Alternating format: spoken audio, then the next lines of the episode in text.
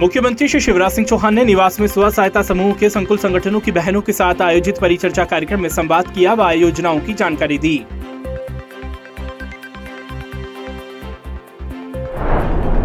मुख्यमंत्री श्री शिवराज सिंह चौहान अपनी स्कूली शिक्षा के शिक्षक श्रद्धेय गुरु श्री रतन चंद जैन की पोती के विवाह में सम्मिलित हुए और बिटिया को मंगलमय जीवन के लिए शुभकामनाएँ दी। मुख्यमंत्री श्री शिवराज सिंह चौहान ने श्यामलाल स्थित उद्यान में आंवला और बरगद के पौधे लगाए। मुख्यमंत्री जी के साथ मंत्री श्री विश्वास सारंग एवं भोपाल महापौर श्रीमती मालती राय ने भी अपने जन्मदिवस पर पौधरोपण किया।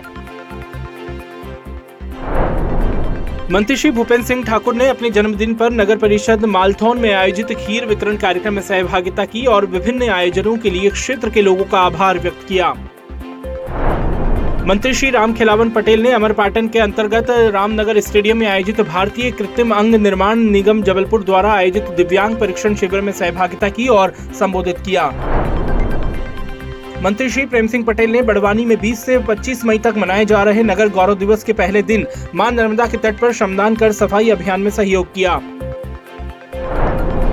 मंत्री डॉक्टर अरविंद भदौरिया से महासंघ की मांगों का विधिवत ढंग से निराकरण किए जाने का आश्वासन मिलने पर मध्य प्रदेश सहकारिता समिति कर्मचारी महासंघ ने कलम बंद आंदोलन को स्थगित कर दिया है। मंत्री डॉक्टर मोहन यादव ने मुख्यमंत्री जन सेवा अभियान के द्वितीय चरण के तहत ग्राम पंचायत कांकरिया चिराखान में आयोजित शिविर में सहभागिता की और हितग्राहियों को हितलाभ वितरित किए।